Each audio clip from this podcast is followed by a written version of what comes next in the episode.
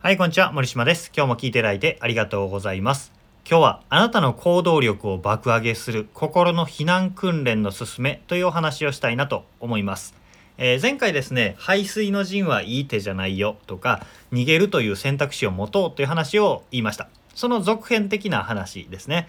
えー何かチャレンジを目の目の前にしてガンガン行こうぜとか、突撃っていう命令しかできない司令官というのは無能なわけですよ。戦略的撤退っていうのも必要なわけです。なぜかというとゲームみたいにセーブもできないし、えー簡単に生き返れるんだったらいいんですけど、えー現実はそうはいきませんよね。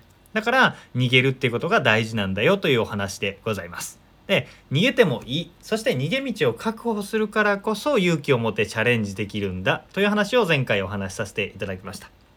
で今回は逃げる前の段階、えー逃げる状況じゃない。まだその状況じゃないっていう時にしておくべきこと。心の避難訓練についてお話したいなと思います、えー例えばね普通の避難訓練もし火事になったら地震にあったら何をもってどの道を通ってどこに避難するかっていう避難訓練ってしたことあるんと思うんですよ。今まで職場だったり学校だったり地域だったりでしたことあると思います。その物理的な避難訓練と同じく心の避難訓練をしておくということがおすすめなわけですね。これをしておくといざっていう時にパニックにならずに済んですぐに逃げられるので生存確率が上がるわけです。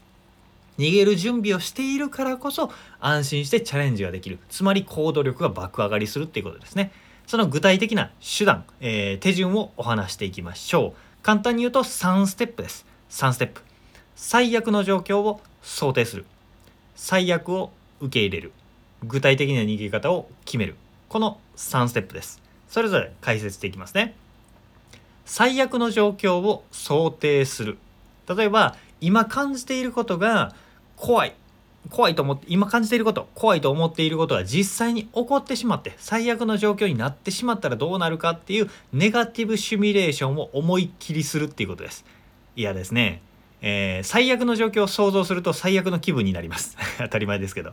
でも、えーそれでできたできるだけ考えたくないんですよ。でもそこが見えないからこそどこまでも落ちていくんじゃないかなっていう不安に僕らはとらわれるわけですね。なんで、えーその恐ろしさを逃れるために最悪自分の底ってどこなのかって見ておくっていうことです。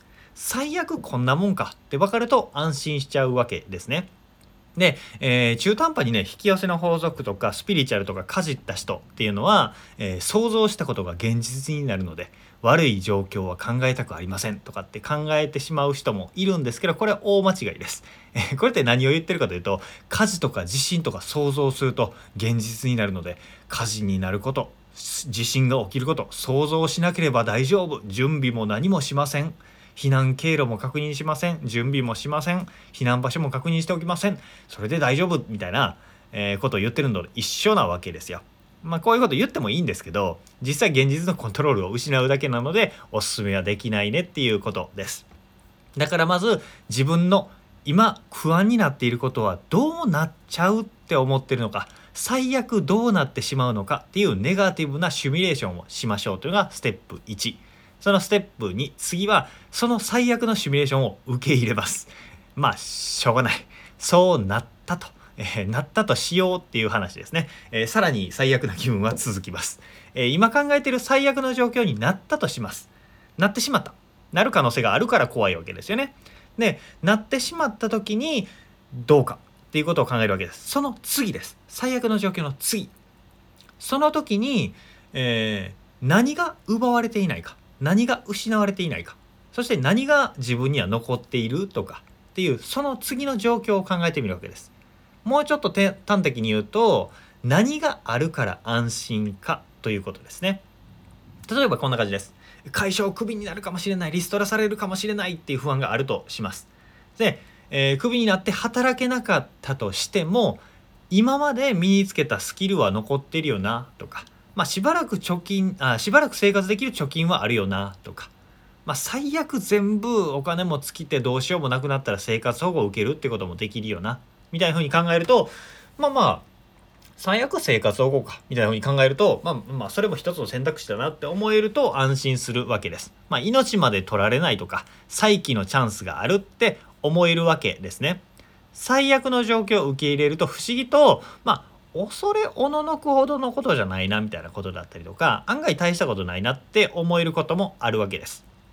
そうやって、えー、そこを見て、えー、その最悪の状況の次その先はどうなってしまうのかっていうところまで想像する。そうするとなんとなくね行動する気力が湧いてくるものなんですよ。